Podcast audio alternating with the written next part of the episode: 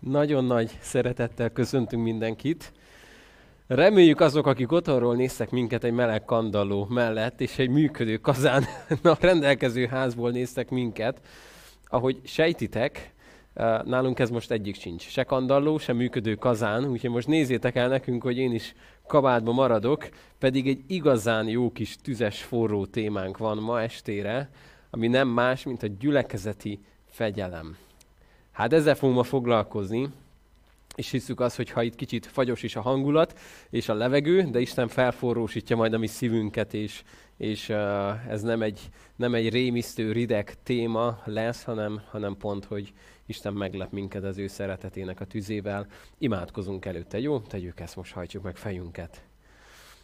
Isten, magasztalunk téged azért, mert uh, neked van szavad hozzánk, és köszönöm azt, hogy úgy nézhetünk egy ilyen kényes, nehéz témának is elébe, hogy te vagy az, aki, aki akarsz minket ma tanítani, te vagy az, aki akarsz hozzánk szólni, mi Uram pedig megnyitjuk a szívünket, és kérjük azt, hogy a te üzeneted az legyen érthető, legyen tiszta, legyen számunkra olyan, amiből épülni tudunk, és szeretnénk, Uram, elfogadni mindazt, amit ma te mondasz nekünk a te ígédből. Jézus nevében kérjük ezt. Amen. Nagyon kényes ez a téma ahogy a bevezetőben meg a Facebookon is ezt úgy behirdettük, hogy egy igazán kényes téma, amivel kapcsolatban nagyon sok visszaélés lehetett már is, volt is, gyülekezetekben, egyházban. Nagyon sok rémtörténet van, nagyon sok rosszul működő gyakorlat ezzel kapcsolatban, gyülekezeti fegyelem, és biztos vagyok benne, hogy akik itt ülünk, mi is fel tudnánk sorolni egy jó néhányat, amikor ez vagy nem működött, vagy rosszul működött, vagy pont az ellenkező módon működött, és egy ilyen büntető, jutalmazó rendszer lett belőle, és gyülekezetek két irányba tudnak elmenni. Az egyik az, amikor azt mondjuk, hogy senkivel semmit nem foglalkozunk, mindenki élje az életét, nekünk aztán semmi közünk ehhez nincs. A másik irány meg az, amikor olyan szinten vonódunk bele, és olyan uh, nem normális részen a másik életébe, nem felhatalmazva és nem szeretettel, hanem a Bibliát használva, de inkább annak is a kemény borítóját, és jó agyon püfölve a másikat vele, ami megint nem jó, és megint nem az Istennek az országát építi. Úgyhogy most egy nagyon izgalmas utazáson indulunk el, nem a gyülekezeti gyakorlatokat nézzünk meg, hanem azt, hogy a Biblia mit mond erről és próbálnánk lefektetni nulláról, mint hogy a most csak nem tudom, pünkösd után néhány nappal lennénk, és akkor el kéne dönteni, hogy hogy csináljuk ezt. Meg fogjuk nézni azokat az igéket, amik vezetnek minket ebben. Hát vegyük el a Bibliánkat, egy jó néhány ige, az, ami elő fog kerülni. Nem fontossági sorrendben jönnek ezek, de a tesszalonikai első levélhez lapozzunk, onnan fogunk elindulni, és megnézni először is azt, hogy mi és hogyan működött az első gyülekezetekben. Ugyanis amikor ez a téma előjön, hogy gyülekezeti fegyelem, mi az a legelső szó, ami eszünkbe szokott jutni, ez a kizárás, nem? Hogy a gyülekezeti fegyelem az a kizárás. Na most meg fogjuk nézni, hogy mennyire messze van, és mennyire-mennyire hosszú az út, mire oda eljutnánk. Ezért az 1 Tesszalonika 5-höz lapozzunk, a 14. és 15.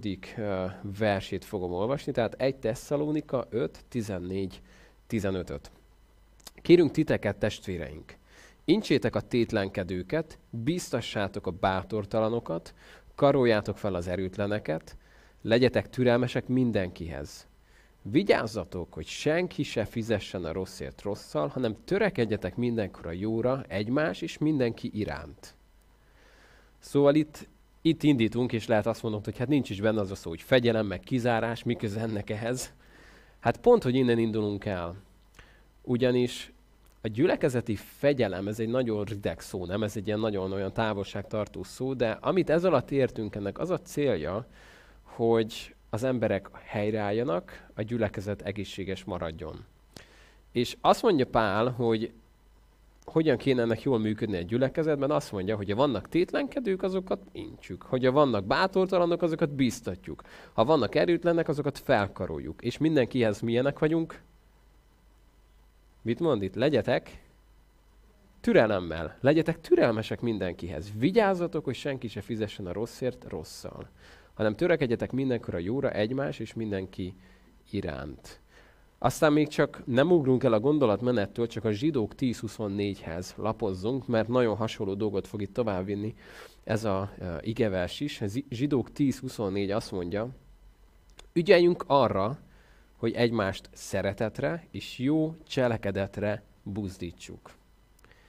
Itt még ugye nem arról van szó, hogy most mit csinálunk, ha valaki nagyon nagy bűnben él, stb. Mert azt mondja, hogy legyen egy alap protokoll a gyülekezetbe, hogy mire bátorítjuk és buzdítjuk egymást. Szeretetre, a jónak a cselekvésére. Egy bátorítással. Van, egy, van egy mondat, amit neveléssel kapcsolatban szoktunk uh, idézni, de úgy hiszem, hogy nagyon közel áll a gyülekezeti rendhez és a fegyelemhez is, ami azt mondja, hogyha van egy gyermeked, és te állandóan kritizálod őt, és mindig csak a rosszat látod meg benne, és újra és újra és újra ezt teszed vele, attól még a gyermeked lehet, hogy szeretni fog téged, de önmagát már nem fogja szeretni. Ezt hadd mondjam el még egyszer. Attól, hogy a újra meg újra kritizálod csupán a gyermekedet, és mindig, mindig, mindig a rosszat, a rosszat és a rosszat látod az életében, attól még lehet, hogy téged, mint a szülőjét fogja szeretni, de önmagát már nem fogja szeretni. Nagyon érdekes ezt látni, nagyon sok ilyen roncsal találkoztunk, abban az értelembe vett roncsal, amikor valaki úgy nőtt fel, hogy a szülei azok mindig rajta kapták a rosszon. Mindig. És soha nem dicsérték meg semmiért. Na most mi lesz ennek hosszú távú következménye? Hát egy roncs, nem? És akkor mondhatnánk, hogy hát de akkor most nem mondjuk, ha gyerek ami rosszul, rosszat csinál. Nem szabad megmondani neki. Mi volt ezzel a gond, ezzel a nevelési módszerrel? Uh-huh. Hiányzott valami, amit úgy hívunk, hogy szeretet. A szeretetben benne van az, hogy a gyereknek megmondjuk azt, hogy valamit rosszul csinál, mert szeretem annyira, hogy nem hagyom rá. Van olyan szülő, aki úgy mondja neki, hogy te egy kész szerencsétlenség vagy. Hát már megint mindig mindent elrontasz, és és valamit mondjuk a gyerek elront, és a gyereket minősíti, mint magát a gyermeket, hogy te egy ilyen gyerek vagy. Vagy van, amikor azt mondod neki, hogy drágám, ez nagyon, ez nem volt jó, amit most csináltál. Sokkal több van benned, mint hogy, mint hogy ezt csinált. Te nem ez vagy. Érezzük a kettő közt a különbséget? Az egyiknél pont azt mondod a gyereknek, hogy, hogy hát te ilyen vagy, te mindig mindent elrontasz, soha nem fogod semmire vinni az életben. Hát nem hiszem, hogy már ezt is el... Tudtam, hogy ezt is el fogod rontani. Kár is volt, hogy rád bíztam. Tehát van, amikor így nő fel egy ember, és ez egész életében tudja magával vinni ennek a súlyát. Van, amikor azt mondod neki, hogy figyelj már, drágám, te nem ez vagy. Te, te, ne, ne csináld ezt. Sokkal több van benned, mint hogy ilyen dolgokat csináljál. Sokkal több van benned. És itt pont azt erősítem meg, hogy te nem ez vagy. Neked nem ezt kell tenned.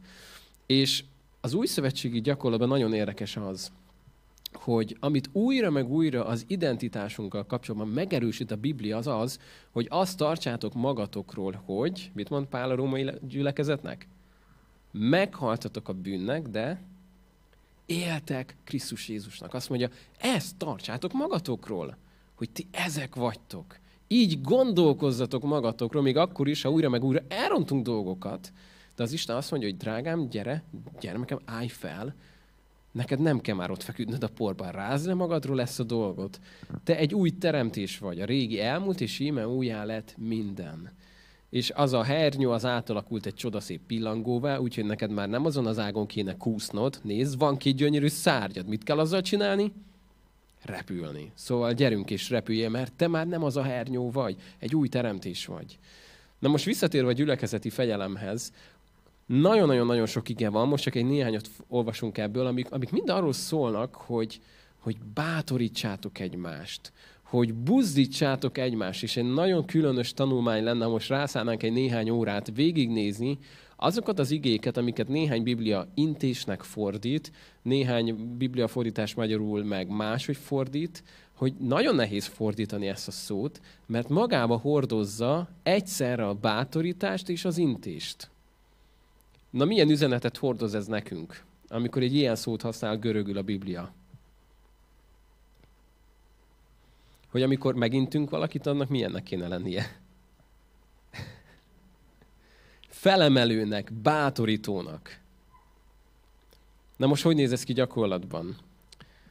Amikor ö, friss házasok voltunk, és valamit csináltam, vagy szolgáltam valahol, és mentünk haza feleségemmel az autóval, és annyit mondott nekem, hogy hú, amúgy minden nagyon, nagyon szuper volt, Viszont egy konkrét dolgot hagyj jegyezzem meg, mert az meg rossz volt.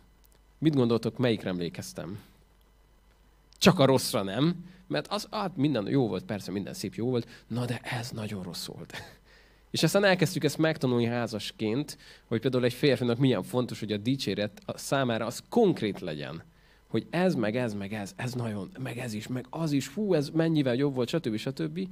A bátorító szavaknak. És azt mondják a házasság szakértők, hogy ahhoz, hogy egy férfi, egy furcsa teremtmény ez a férfi, ahhoz, hogy nullára menjen le, tehát hogy ne menjen mínuszba érzelmileg, egy kritika mellé három bátorító mondat kell, hogy nullán maradjon. Tehát nem az, hogy felmenjen pozitívba, hanem ahhoz, hogy ne menjen le nagyon mély zuhanásba, ahhoz három bátorító szó. Ezt csak azért mondom ezeket a kis bevezető gondolatokat, mert néha úgy gondolnánk a gyülekezeti fegyelemre nem, hogy valaki megy a kezében egy nagy kemény köteles Bibliával, és akkor én most megintem, meg megfegyelmezek mindenkit, oda megyek, fejbevágom őt is, meg őt. Te ezt csinálod rosszul, te meg azt csinálod rosszul. A Biblia nagyon messze van ettől. És rengeteg-rengeteg előfordulásnál pontosan azt látjuk, hogy arra bátorít, hogy szeretetben, türelemmel, ahogyan a Krisztus is szeretett minket, úgy legyetek egymás iránt. Na megnézzünk még jó néhány igeverset, csak azért, hogy ne azt mondjátok, hogy ezeket én találom ki. Galata levélhez lapozzunk, a Galata hatodik fejezet első verse. Most egy néhány igét egybe fogunk felolvasni, jó, hogy, hogy minél többre legyen időnk. Galata 6.1 azt mondja, testvéreim, ha valakit tetten is érnek valamilyen bűnben, ti, akik lelki emberek vagytok, igazítsátok helyre az ilyet szelíd lélekkel. De azért vigyázz magadra, hogy kísértésben ne essél. Aztán zsidók 3, 12, 13, Zsidók 3, 12-13. Vigyázzatok testvéreim, senki se szakadjon el közületek az élő Istentől hitetlen és gonosz szívvel. Sőt, buzdítsátok egymást minden egyes napon, míg tartama, hogy a bűncsábítások közületek senkit meg ne keményítsen. Efézusi levél 5.11, Efézus 5.11, és ne vegyetek részt a sötétség haszontalan cselekedeteiben, hanem inkább leplezzétek le ezeket. Titus 1.13, Titus 1.13, ez a vélemény igaz, éppen ezért fedd őket szigorúan, hogy egészséges legyen a hitük. Na is még vagy kettő igét hadd olvassak fel. A 2 Timóteus 2.26, és felocsúdjanak az ördög csapdájából, aki fogjul ejtette őket, hogy akaratát teljesítsék. És az utolsó, amit még most olvasnék fel egybe, ez a Jakab levele 5.19.20, Jakab 5.19.20. Testvéreim, ha valamelyik kőtök eltévejedik az igazságtól, és megtéríti valaki, tudja meg, hogy aki megtérített egy bűnöst a tévegés útjáról, megmenti annak lelkét a haláltól, és sok bűnt elfedez. Jó sok ige, amik, amik ezzel kapcsolatban íródtak nekünk, és kell, hogy kicsit ezeket úgy kóstolgassuk, meg megértsük. Először is ugye azt olvassuk, hogy amikor teszitek ezt, Galata levélnél már egy nagyon-nagyon erős szűrő van. Hadd olvassam még egyszer a Galata 6.1-et. Testvéreim, ha valakit tetten is élnek valamilyen bűnben, ti, akik lelki emberek vagytok. Szóval azt mondja, hogy igazítsátok helyre az ilyet milyen lélekkel? Szelíd lélekkel. Két szűrő. Azt mondja, kinek a feladata ez? Ti, akik lelki emberek vagytok, és milyen léleket tegyétek ezt? Egy szelíd lélekkel. Na most mi történhet, ha ezt a két dolgot elrontjuk? Ha nem egy lelki ember, hanem egy testi ember, és milyen lélekkel? Hát igen, mondjuk nem szelíd lélekkel, most egyszerűen tagadjuk a szelíd lelket, jó? Mi történik ilyenkor, ha oda megy egy nem lelki ember, és nem szelíd lélekkel csinálja azt, amit kellene tegyen, mi, mi fog abból kisülni? károsztatás, ítélkezés, vádlás, katasztrófa. Ami nagyon sokszor megtörtént az egyházba. Ha visszamennénk, végignéznénk a keresztény egyház majdnem tökéletes történetét, akkor megnézhetnénk azt, hogy tragédia mi sokszor történt. Olyan egyházon belüli politika alakult ki, a szimpatikus, nem szimpatikus, visszaélt a hatalmával, megbüntetem, mert nem szeret, én se szeretem őt, kizárom őt, visszazárom őt, kiátkozom, aztán visszaátkozom, meg ilyen járás, meg elképesztő. És aztán ugye, hogy nem menjünk annyira sokat vissza száz évekkel, Sok nagyon kényes terület előjött akár a Magyarországon levő keresztény mozgalmaknál is, mikor elindultak, mikor kiderült valakiről, hogy mondjuk elment moziba, akkor egyértelmű volt, hogy mi lesz vele. Ki van zárva. Hogyha valaki elment, nem tudom, felült vasárnap a villamosra, vége van a történetnek. Vagy, vagy elment egy foci meccsre, ki van zárva. Vagy kiderült, hogy tévéje van, vett egy tévét otthonra. Kész, hát az ki van zárva. És uh, sajnos, amit látunk, hogy uh, nem biztos, hogy elérte a célját az, ami ilyenkor történt. Mert két nagyon fontos célt kell látnunk magunk előtt, amikor a gyülekezeti fegyelmezés előkerül, mint téma. Az egyik az, amit több ige is előhozott, az a gyülekezetnek az egészsége. Ez nagyon fontos. A másik pedig a bűnben élő embernek a helyreállítása, nem pedig a tőle való megszabadulás. Ezt hadd mondjam újra, mert ez talán ez az egyik legfontosabb, amit meg kell értenünk. A gyülekezeti fegyelmezés nem arról szól, hogy megszabaduljunk attól, akivel baj van. A gyülekezeti fegyelmezés arról szól, hogy helyreálljon az, akivel baj van. És amikor valakivel baj volt az egyházban hosszú-hosszú történelmünk során, és aztán ennyit kapott, hogy ki vagy zárva, ez vajon mennyit segített neki? Nagyon sokszor semmit, sőt, még távolabb vitte azoktól az emberektől, akik tudtak volna neki segíteni. És a gyülekezet kiúzta magát, hogy na, megcsináltuk, intézkedtünk, kizártuk, megszabadultunk tőle. Erre mondta egyszer valaki azt, hogy a gyülekezet az egyetlen hadsereg, amely megöli a sebesültjeit. Ahol volt egy gond, ott akkor gyorsan lezárjuk, hogy ne, le, ne legyen vele kapcsolat is. Megszabadultunk, és megnyugodtunk, hogy kiúztuk a listánkról azt az embert. Két dolog kell, hogy megtörténjen. Az egyik a gyülekezetnek az egészsége, a másik az embernek a megtérése és a helyreállása. Az első is nagyon fontos, mert hogyha nem, hogyha nem történik meg, és nincs ez helyén kezelve, és minden belefér mindenhol, akkor mi fog történni a gyülekezet egészségével? Ez meg fog fertőződni, nem? Most csak képzeld el, hogy mondjuk azt mondom, hogy van, nem tudom, hat gyermeked és korban a legnagyobb elkezd lázadni, és olyan dolgokat tesz, amik, amiket nem lenne szabad megtennie. És te ezt hagyod neki, és elfogadod, és, és semmit nem csinálsz fel, akkor, akkor ez nem csak ránézve lesz veszélyes, hanem az egész család. Ott van még utána ő gyerek, akik látják a mintát a nagytesótól, és ha azt látják, hogy ez így működik, akkor ők ezt követni akarják majd jó eséllyel. Ezért, ahogy neveled az első gyereket, tudod, hogy ez kihatása van a következő ötre is. Mert ők látják, hogy ők látják, mindent néznek a gyerekek, elképesztő, hogy mennyi mindenre figyelnek. És ezért nagyon nem mindegy, hogy hogyan bánunk mondjuk egy testvérrel, mert tudom, hogy a következők is utána jönnek, és valamennyire fogják ezt látni a saját életükben. Ezért egy gyülekezetben is, hogy azt mondjuk, hogy teljesen mint, hogy mit csinálsz testvér. Nyugodtan, minden bűnbe, meg, meg benne élünk, nem kell, hogy itt nagyon elkötelez magad az Istennek, meg nem beszélünk a szentségről, meg nem számít az odaszánás, akkor egy hihetetlen kiskorú gyülekezet fog létrejönni, ahol, ahol nem, lesz, nem, lesz, nem lesz az Isten igének tekintélye. Mert elhangoznak majd ezek a mondatok, amiket hallottam baptista emberektől, keresztény emberektől, hogy de mondom, ezt mondja az Istennek az igéje. Ó, sok mindent mond az Isten igéje. És akkor rájöttem, hogy véget fog érni ez a beszélgetés, mert Isten igéje nem tekintély neki. Onnantól kezdve, akkor mit tudok mondani? Hát ha sok mindent mond Isten igéje, ha nem számít, akkor, akkor, akkor nincs meg az a közös alap, amire építhetnénk. Tehát nem lehet feláldozni a gyülekezet egészségét azért, hogy az ember megúszon konfliktusokat. Uh, Éli egy ószövetségi figura, aki tudta, hogy a fiai elképesztő rossz dolgokat tesznek. És mit csinált? Drága fiaim, nem kellene nektek ilyet csinálni, ugye? hát azért különösen az Ószövetségben nem így kellett volna reagálni egy vezető papnak, nem? Amikor tudja, hogy a fiai nem az, hogy nem tudom, késtek öt percet a műszakról, hanem hogy olyan elképesztő dolgokat tettek, hogy az ember füle ketté áll. És a saját fiaival ezt nem, nem tudta, nem tudta őket jól kezelni, nem tudta őket a helyére tenni. Meg lett ennek majd a következménye. Tehát megvan ennek a szerepe. Viszont azt is látni kell, hogy ezért elsősorban a gyülekezeten belül, akik ezért felelősséggel tartoznak, és számot is fognak erről adni, azok kik lesznek? Hát a gyülekezetnek a vezetősége fele, a pásztor és, és azok, akik vezetik a gyülekezetet, egy heten néztük ezeket az igéket, akik erről számot is adnak, akik vigyáznak lelketekre. Tehát úgy beszélek erről a témáról, hogy szívesen kihagynám, mert tudom, hogy ez egy nagyon kényes terület, ami nekem különösen fontos, hogy a helyén kezeljük.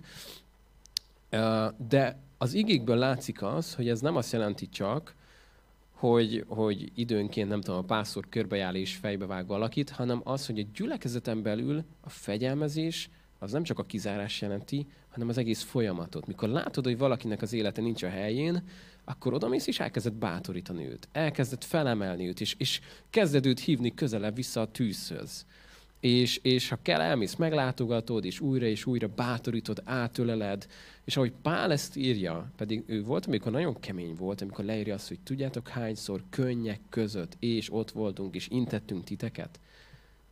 Nem mondom azt, hogy a könny az mindig jó jel, de valamit elárul arról a szelíd lérekről. Mert hogyha úgy mész oda valakihez, hogy hú, na, alig várom, hogy jó beolvassak neki. Nyilván az, az úrtól vettem, hogy beolvasok most neki. De oda megyek is, jó, megmondom neki, mert megtudtam, hogy mit csinál. Én azt mondom, ha ilyen lélek van benned, akkor várj egy kicsit.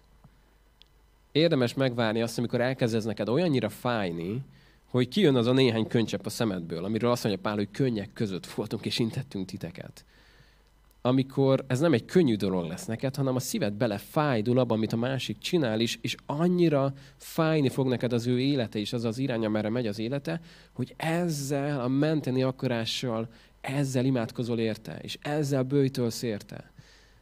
És hogyha Isten mondjuk valakit nagyon a szívedre helyez, hogy, hogy látod azt, hogy mondjuk nincs az élete a helyén, akkor arra bátorítlak, hogy ne letudni próbáld ezt, hogy gyorsan elmentem be, elmondtam neki ezt a pár mondatot, tegye, ahova akarja. Hanem mi a, mi a legelső dolog, amit jó, teszel? Imádkozni érte. Mennyit? Még annál is többet. Meg még annál is többet. Hogy imádkoz, imádkoz, imádkoz, bőjtölj azért az emberért is, azért, hogy Isten mit kell mondanom? Mert Nátán, amikor Dávidhoz ment, mondhatta volna neki azt is, nem? Dávid, nagyon elrontottam mindent, csalódtam benned, szégyeld el magad. Ehelyett tudta az, hogy hogy kell Dáviddal beszélni, nem? Volt egy ember, akinek volt egy báránya. És Isten megadta neki a szavakat, hogy hogyan kell elmondani ezt, hogy Dávid maga legyen az, aki kimondja a végén az igazságot, és hogy, és hogy egy igazi alázatra hozza ezt majd, és egy megtérés legyen az életében.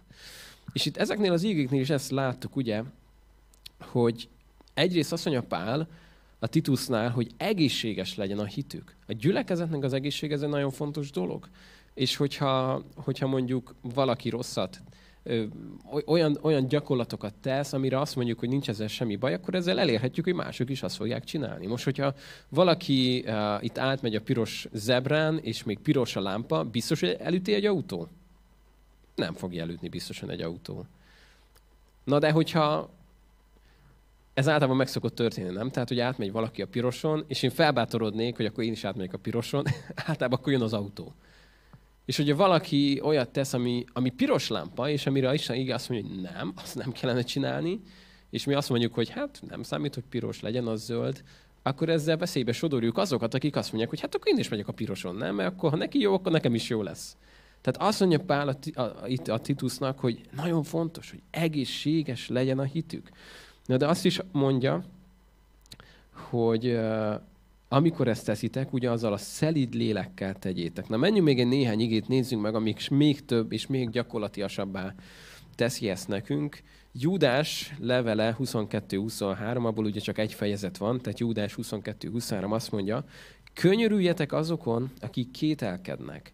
Mentsétek meg őket kiragadva a tűzből másokon is könyörüljetek, de félelemmel utáva még a ruhát is, mely a testük beszennyezett.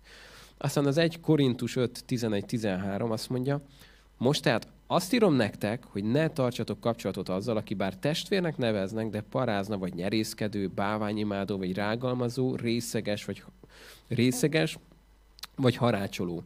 Az ilyen nem még együtt se egyetek. A kívül levőket pedig Isten meg fogja ítélni. Távolítsátok el azért a gonosz magatok közül.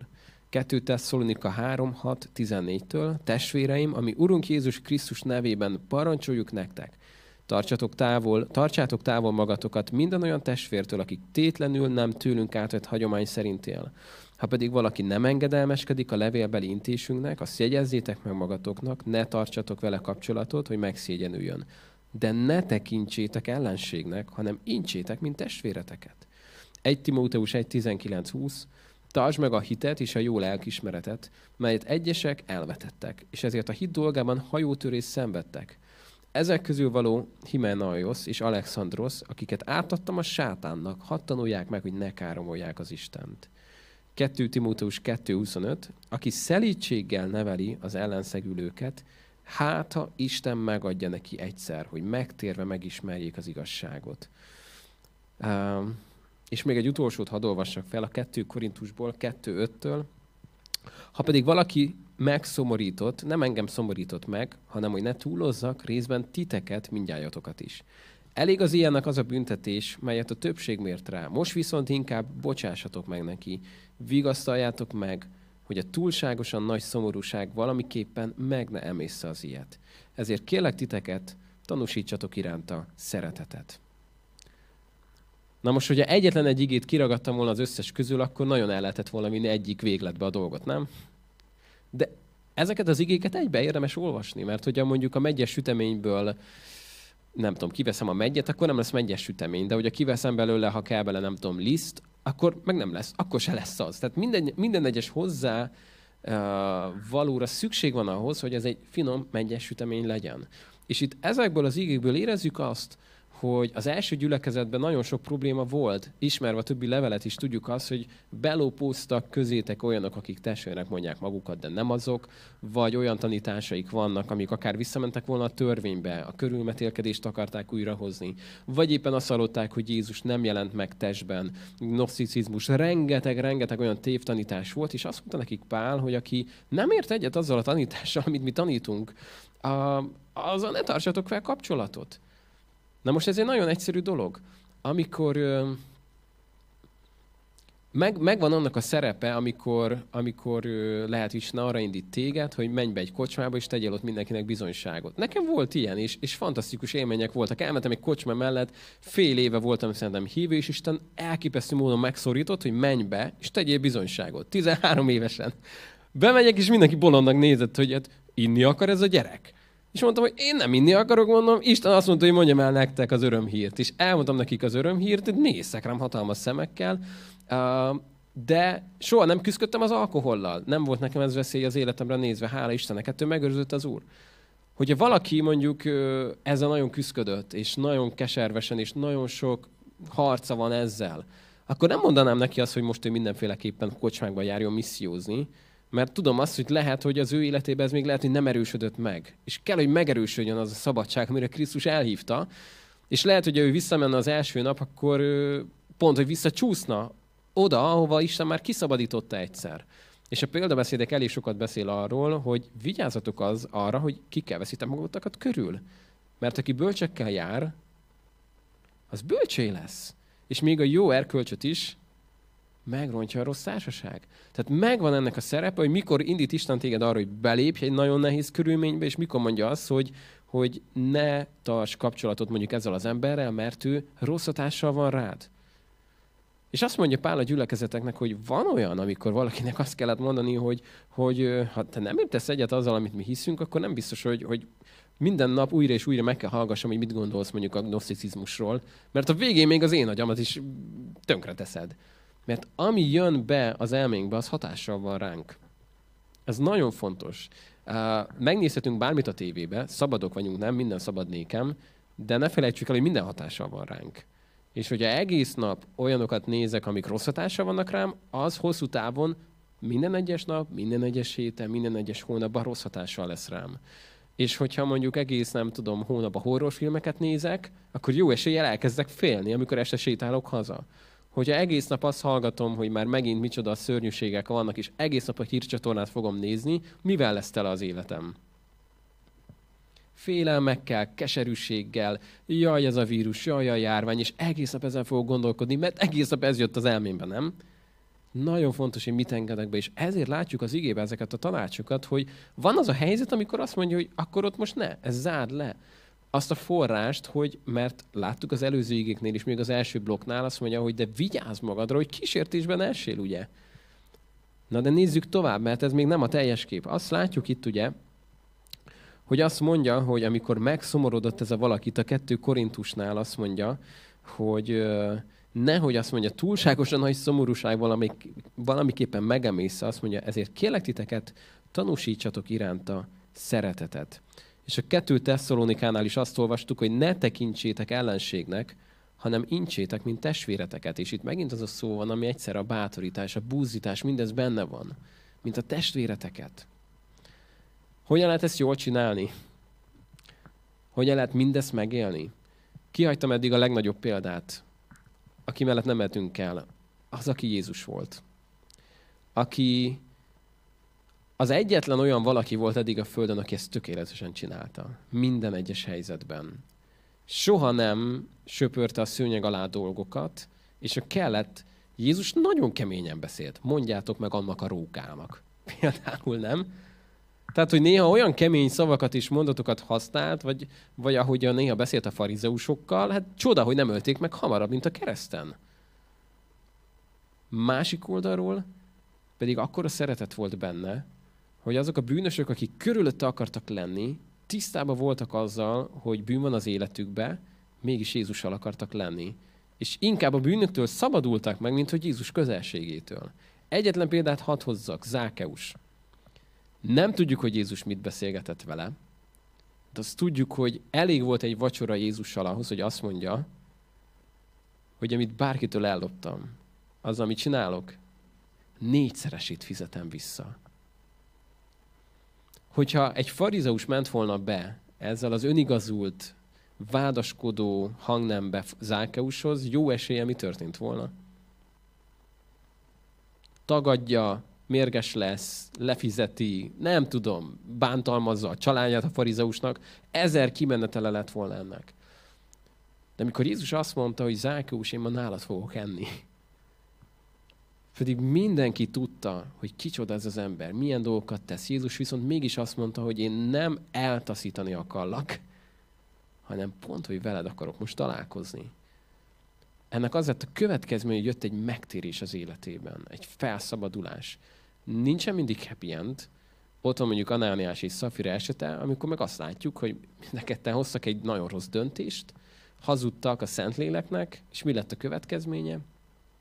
Ott helyben meghaltak. Szóval nem mondhatjuk azt, hogy minden helyzet tökéletes, és az életünkben is látjuk azt, hogy ez egy nagyon nehéz téma. Hogy ezt jól kezelni, hogy a kegyelem és az igazsága, hogy a Jézusnál megjelent, az kéz a kézben megtörténjen. Hogy a gyülekezetnek az egészsége, az megmaradjon, és hiszünk abban, hogy ebben egy nagyon fontos szerepe van az ige hirdetésnek. Ami állandóan újra és újra és újra kell, hogy szóljon. Ehhez csak egyikét hadd hozzak, az egy Timóteus, eh, amikor Pálapostól azt mondja a 4.16-ba, legyen gondod önmagadra és a tanításra, maradj meg ezek mellett, mert ha így cselekszel, megmented magadat is, és a hallgatóidat is. Szóval ebből is látjuk azt, hogy van egy egészséges tanítás, már az maga gyülekezeti fegyelmezés. És ezt értsük a lehető legjobban. Mert amikor Isten igéje megérint minket, akkor az már újra és újra tisztít minket, formál, felfed bennünk dolgokat, és ez nagyon fontos. És azt mondja, hogy ez, ez már egy olyan dolog, ami ha ezt teszed, akkor megmentheted vele a hallgatóidat is. Aztán a tanítás mellett megvannak azok a személyes kapcsolatok, amikor valakivel van egy nagyon jó kapcsolatod, akkor ezen keresztül tudod őt bátorítani, és igen, néha van az, amikor a példabeszédek rettentő sokat beszél arról, hogy többet ér a baráttól kapott nehéz szó, egy seb, mint amikor egy vadidegen hízeleg neked. Na de itt ne fussunk el valami mellett. Nem azt mondja, hogy jobb, amikor egy vadidegen megsebez, hanem mit mond?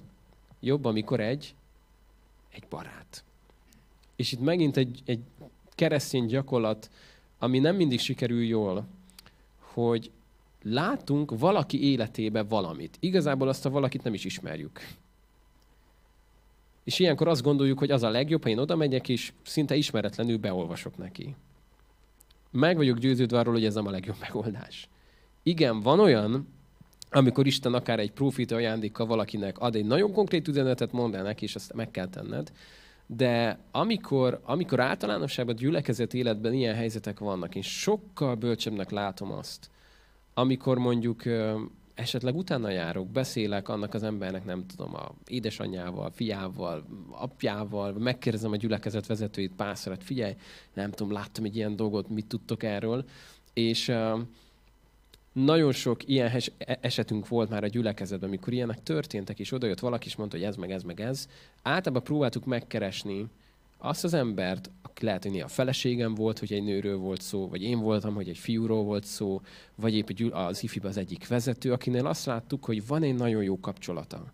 Van egy nagyon mély lelki kapcsolat, ami el fogja viselni ezt a konfliktust ezt a, ezt a nehéz szembesítést, amire volt, amikor tényleg nagy szükség volt. És volt, voltak nagyon nehéz beszélgetések. Volt, amikor valakinek el kellett mondjam azt, hogy most innen vagy együtt megyünk át a rendőrségre, vagy nélküled megyek a rendőrségre. Amikor olyan dolgok derültek ki, amit, ami, ami nem tudtunk más tenni. Szóval ez néha nagyon nehéz. De Jegyes oktatásnál tanítunk egy egyszerű dolgot, ami, ami a szülők elhagyása témánál szokott előjönni, és hatózom most egy kicsit elő, mert talán a gyülekezeti fegyelmezésnél is lehet, hogy tudjuk ezt használni. Azt szoktuk általában tanítani, hogy amikor van egy friss házaspár, és uh, jönnek a, a kezdeti konfliktusok a, a tágabb családdal, anyós, após, testvérek, stb., akkor mindenki hazai pályán menjen bele csak uh, konfliktusba. Na ez azt jelenti, amikor ezt magyarázzuk a jegyeseknek, hogyha mondjuk visszaemlékszek arra, amikor én, én megismertem a, a feleségemet, Magdit, és még csak udvaroltam neki, és uh, amikor én először találkoztam az ő családjával, számukra én egy furcsa kis bajszos, mikrofonhajú, göndörhajú fiú voltam, aki el akarja vinni a lányukat. Tehát én, én egy, egy idegen voltam eleinte nyilván, és a, a, mondjuk azt, hogy van egy bankszámlánk, egy lelki bankszámlánk minden kapcsolatunknál feléjük az én bankszámlámon mondjuk még csak 500 forint volt. Tehát, hogy nem, nem csináltam még semmi rosszat, de túl sok jót sem, el akarom venni az egyetlen lányukat. Na most Magdinek a saját családjában milyen bankszámlája lehetett? Milliárdok. Dollárban. Milliárdok. Hát persze, mert a saját családja nem, ott nőtt fel, a elképesztő szeretettel van körülvéve, ami természetes és egészséges.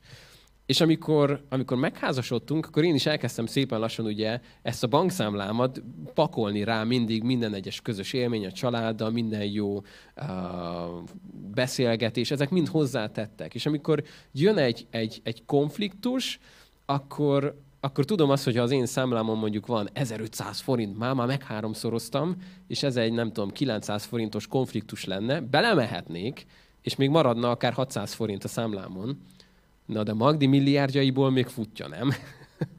ő bátran belemehet. Na ugyanez az én családomnál is nem. Én ott bátran belemeltek, és mondtam, anyukám, figyelj már, ez most ne így legyen, stb.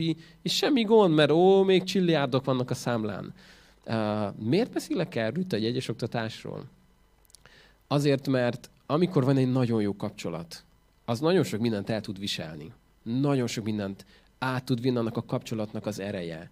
És amikor olyan ember ültetett le engem, akivel nagyon jó a kapcsolatom, nagyon sokat kaptam tőle, nagyon sokat tudtam neki én is adni, és, és volt egy állandó, mély lelki barátság. És azt mondta, figyelj, Barni, tudod, hogy nagyon szeretlek, és azért szeretnék neked most mondani valamit, és adott nekem egy visszajelzést, Hazudnék, ha azt mondanám, hogy örültem neki, hogy valamivel szembesített, mert amúgy meg nagyon igaza volt, és rálépett egy nagyon fájó területemre, de de aztán meg tudtuk ölelni egymást, mert volt egy olyan kapcsolatunk, amire ezt rá lehetett építeni. És nagyon jó volt utána, hogy azt mondtam, hogy figyelj, nagyon köszönöm, hogy elmondtad nekem, és nagyon hálás vagyok azért, hogy, hogy ezt, ezt vállaltad is. És uh, utána pedig újra pakoltuk fel a, a közös bankszámlánkat is, és mentünk tovább ebbe a barátságba. Na most, hogyha ő szinte vadidegenként jött volna oda hozzám, és ez egy jó erős konfliktus helyzet volt, egy nehéz szembesítés, akkor lehet, hogy sokkal rosszabban viseltem volna. És ez nem biztos, hogy mindig minden helyzetben meg lehet ezt tenni. De, de néha jó, hogy ezt meg tudjuk találni, hogy ha Isten meg is mutat nekem valamit, hogy biztos én vagyok-e az az ember, akinek ezt most oda kell menni megmondani a másiknak, vagy esetleg nekem annyi volt a szerepem ebben, hogy jelzem, nem tudom, a vezetőségnek, vagy elmondom valakinek, hogy imádkozunk érte, és, és megtaláljuk azt a forrást, ahol, ahol a legjobban tudja fogadni hogy ne csak, ne csak meghallja, és letudjam, hogy hát én elmondtam neki, hanem hogy eljusson a szívéhez az üzenet. És hiszem azt, hogy Nátán se csak felcsapta magát, és azt mondta, na menjünk oda, aztán majd lesz, ami lesz, hanem biztos, hogy benne sokat gondolkodott, hogy hogyan kell Dávidnak ezt elmondanom.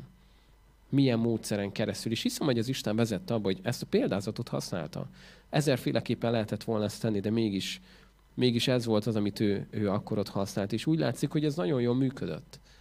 És hadd utalja csak vissza a Júdás 22 azt mondja, könyörüljetek azokon, akik kételkednek, mentsétek meg őket kiragadva a tűzből is. Na ez, ez is sok mindent elmond, nem? A gyülekezeti fegyelmezésről. Könyörülve, kimentve még a tűzből is. Ez megint nem azt jelenti, hogy mindent elnézve és mindent szőnyeg alá söpörve, de azzal a lélekkel, azzal a menteni vágyással, ami itt van ezekben az igékben, hogy azzal a szelíd lélekkel, hogy tudod azt, hogyha ez sikerül, akkor azt, mond, azt olvastuk az előbb, hogy sok bűnt elfedez.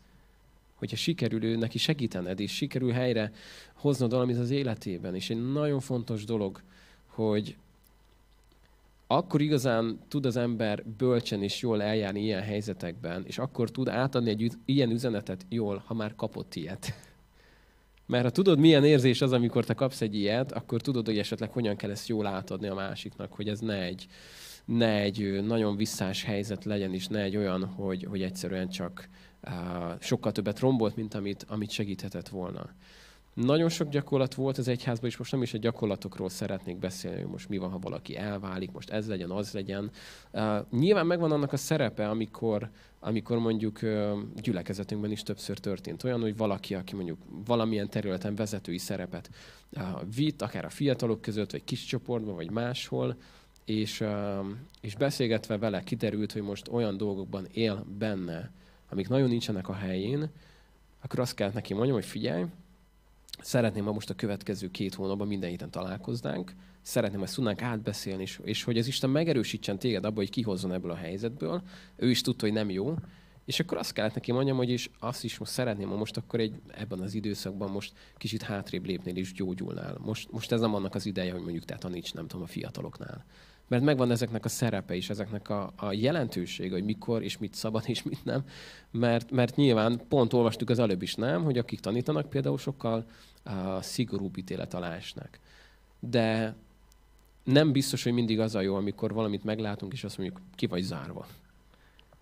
És most ez egy nagyon provokatív és nagyon-nagyon kényes téma, mert nyilván mindig előhozhatnánk valamit, hogy egyszer itt az történt, ott meg ez volt, és ilyen gyakorlat olyan, Két dolog talán a befejezéshez, mielőtt belevágunk majd egy jó kis beszélgetésbe, az egyik az, hogy nagyon fontos egyrészt megértenünk azt, hogy az empátiánk és a szimpátiánk az nem írhatja felül Isten igéjét.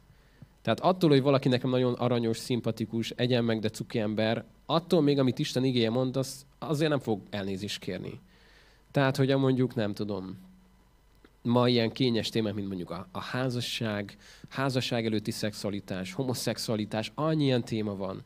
Uh, legyen nagyon kedves az az ember, bármilyen, de nem fog tudni más mondani, mint amit a Biblia mond erről. Amit az Isten mond, nem tudok ellene menni. És nem is akarnánk. Tehát amit az Isten igéje kijelent, azt valljuk. És ezen nem fogunk tudni változtatni azért, mert valaki aranyos, meg szép nagy szeme van, és akkor sem, hogy megsajnálom az illetőt, és amúgy meg olyan jó, meg stb. stb. Nem fogok, és nem is akarnánk mentegetőzni azért, amit Isten igéje elmond. Ez az egyik oldal. A másik oldal viszont, hogy szeretnénk tenni, amit a Biblia sokszor mond, hogy növekedjetek a kegyelemben. Amin, amit néha nagyon tanulnunk kell. És amikor, amikor valaki felé esetleg így kell szolgálni, vagy valakit, ahogy mondja az igaz, hogy valakit láttok, hogy bűnben él, és, és kell valamit tenni, akkor azzal a szelítséggel és azzal az alázattal, hogy nem vagyunk tökéletes emberek. Tehát nem úgy állunk oda, hogy hát figyelj, látom, hogy te most nagyon elrontottad, tudod, hogy én már évek óta mindig a csúcson vagyok, hanem azzal az alázattal és szelítséggel, amiről Jézus akkor beszélt, hogy ha valakinek a szeméből ki akarod szedni a szákát, ott van egy nagy veszély. Hogy a saját szemedbe pedig ott van az a gerenda. És ez egy nagyon érdekes dolog, nagyon-nagyon nagy túlzó példázat ez, mert hogy lenne az ember szemében egy gerenda, nem? De Jézus azt akarta elmondani, hogy, hogy nem biztos, hogy mindig úgy vannak a dolgok, ahogyan mi látjuk. És lát, hogy meglátsz valakinél valamit, aztán pedig meg, meg teljesen más a helyzet nálad, meg a te életedben is. Lehet, hogy először azt kell kezelned, ami benned van. És a Máté 18-ról még nem esett szó, ott beszél Jézus arról, hogy a védkezik ellened atyát fia. Akkor ennek van egy protokollja. Hogy néz ki? Először is sziddőt minden létező platformon, plegykálj róla, imatéma gyanánt jegyez meg ezt mindenkinek, hogy van egy imatémám, képzeld el, mit csinált velem a XY. És ha lehet, minden létező embert fertőz meg vele, és, és fur, furakodja háta mögött, nem. Azt mondja Jézus, hogy ha védkezik ellened atyát, fia, akkor mit csinálj először? Menj oda hozzá. Annyi problémát megoldan ez az egy mondat, nem? Hogyha védkezett ellened atyát, fia, menj oda hozzá, és beszélj vele. Mert sokszor odáig eljutunk, hogy menj, csak nem hozzá megyünk, hanem mindenki máshoz. És azt mondja, hogy ez nem, nem működött, akkor kér magad mellé egy-két tanú. Tehát, hogy ö, ilyenek is sokszor volt, mikor megkértem valakit akár a vezetőségbe, hogy figyelj, kérlek, most egy nagyon nehéz beszélgetés. Legyél ott, mint tanú, hogy, hogy lásd azt, hogy én is mit fogok mondani, hogy, hogy tudd azt, hogy engem is figyelj, hogy mi történik majd ezen a beszélgetésen. És azt mondja, hogy ha ez sem működik, azután kerüljön csak a nagyobb közösség a gyülekezet elé. De itt látjuk ennek az egésznek a lényegét, hogy Jézus azt mondja, hogy ha van egy, van egy, egy törés ott a kapcsolatban, akkor hol, hol lenne legideálisabb ezt először kezelni? A lehető legkisebb részén az elején. És nem megdicsőíteni az ördögöt, hogy mindig hatalmas hírt keríteni minden dolognak, hanem amit lehet, azt a lehető legkisebb körben helyrehozni. Nyilván nem kizárva azokat, akiknek benne kell lenni esetleg a helyrehozásban, de nem kürtölni, és nem, nem uh, dicsfényt zengni róla, hanem ott, ahol lehet. Ha két emberről van szó, az a két ember között. És emlékszünk erre a mondatra, hogy sok bűnt elfedez? Sok bűnt elfedez. Mert lehet bűnöket elfedezni, meg lehet bűnöket kivetíteni, nem? És jó nagy felhőt fújni belőlük. És ez, ez inkább most még arról szól, hogy akkor a mi életünkben ez hogy néz ki. És eddig most arról beszéltünk, hogy esetleg nekünk hogyan kell eljárni mások felé, de az is meg lehet, nem, hogy egyszer valaki hozzád megy oda, hogy figyelj, mondhatok neked valamit, ami lehet, hogy most nem fog jól hangozni. Azt mondta egyszer valaki, hogy van építő, meg romboló kritika. Építő kritika az, amikor mi mondunk kritikát, nem? romboló, meg mikor mi kapunk. Ezt néha így éljük meg, ugye? De néha megvan ennek is a szerepe, és, és nyilván Uh, kell ilyenkor megtanuljuk azt, hogy Istenre figyeljünk. Uh, egy nagyon, nagyon érdekes tanács, amit én kaptam egyszer, mikor egy időszakban, amikor kifejezetten sok kritikát kaptam, és azt mondta nekem egy mentorom, hogy uh, elsősorban azoknak a kritikájára figyeljek nagyon, akiktől tanácsot is kérek. Mert van, amikor az ember nagyon sok felől, nagyon sok negatívumot kap, de hogy figyelj arra, amikor valakitől kapsz valamit, hogy az milyen forrásból jön. Mert Jézusnak az, a, az az alapelve, hogy a fát meg lehet valahonnan ismerni. Az mi volt? Miről lehet? Gyümölcséről. És ez nem azt jelenti, hogy olyan is volt, hogy egy, egy hitetlen ember mondott olyat az életemben, ami nagyon betalált, és Isten nagyon használta, de általában elmondhatjuk azt, hogy a gyümölcsről megismerjük a fát. Szóval most ez jó nehéz téma, és összegerebézve a végén, sok mindenről szó volt, sok igéről. Um, és lehet valaki azt mondja, hát nem is hangzott el, hogy akkor most mikor kell kizárni valakit, vagy mikor nem, meg hogy hogy van ez, és akkor most mi a, mi a gyülekezeti rend. Nem ez lett volna ma estének a célja, hanem az, hogy kicsit megnézzük, hogy az ige mit mond erről. És hogy olyan alapelvekről beszél, amik mentén néha igen, meg kell hozni nehéz döntéseket, de két dolog nem sérülhet az egészség, a tanítás egészség, a gyülekezet egészsége, és minden áron azon kell lennünk, hogy az illető, akiről szó van, ő helyreálljon és nagyon sokszor, amikor ez nem működött jól, és elkapkodott döntések, vagy nem döntések születtek, akkor pont az történt meg, hogy az illetők soha nem álltak helyre, soha nem mentek vissza gyülekezetbe, soha nem történt meg ez. És nekünk azt kell keresni, hogy hogyan tudjuk ezt úgy tenni, Istenre figyelve, egy vele való kapcsolatban léve állandóan, hogy hogyan működhet ez úgy, ahogy az Isten is megdicsőül, az igazsága megmarad, és a kegyelme átjön rajtunk úgy, ahogyan ez működik. Hát ez egy nehéz téma, Cserébe a jövő heti témánk az a bizonyságtétel. Hát az egy, ehhez képest az egy, az egy szárnyalás lesz. de, de szeretném, hogy tudnánk most imádkozni, és utána pedig kint a meleg teremben, mert a klímánk az működik kint, és ez szépen fűt fel, ott fogunk beszélgetni kicsit már melegebb uh, falak között. Uh, akik viszont csak online tudtatok most velünk lenni, tőletek most el fogunk búcsúzni, de egy imádsággal szeretném, hogy le tudnánk zárni. Isten, én magasztallak téged azért, mert te vagy az Uram, aki ezt tökéletesen be tudtad mutatni, hogy a kegyelem és az igazság kéz a kézben jelent meg, és ahogyan, ahogyan fantasztikusan tudtad ezt tenni a farizósok, de épp a, a leglesüllyedtebb bűnösök felé is.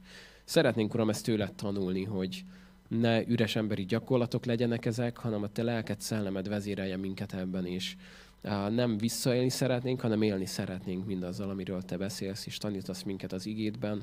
Szeretnénk, Uram, figyelni a gyülekezetnek az egészségére, tisztaságára, de közben szeretnénk, Uram, hogy a sebesültek nem belehalnának a kezelésekbe, hanem, hanem meggyógyulnának, és szabadulások lennének, helyreállások ebből. Jézus nevében kérjük ezt. Amen. Hát így most akkor elbúcsúzunk, és ugye Isten éltet minket, akkor egy hét múlva a bizonyság tétel témája következik ugyanígy, remélhetőleg már melegebb radiátorok mellett, úgyhogy bátorítunk titeket is, hogy bátran gyertek majd el jövő héten. Most pedig, akik itt vagyunk, titeket arra kérlek, hogy menj...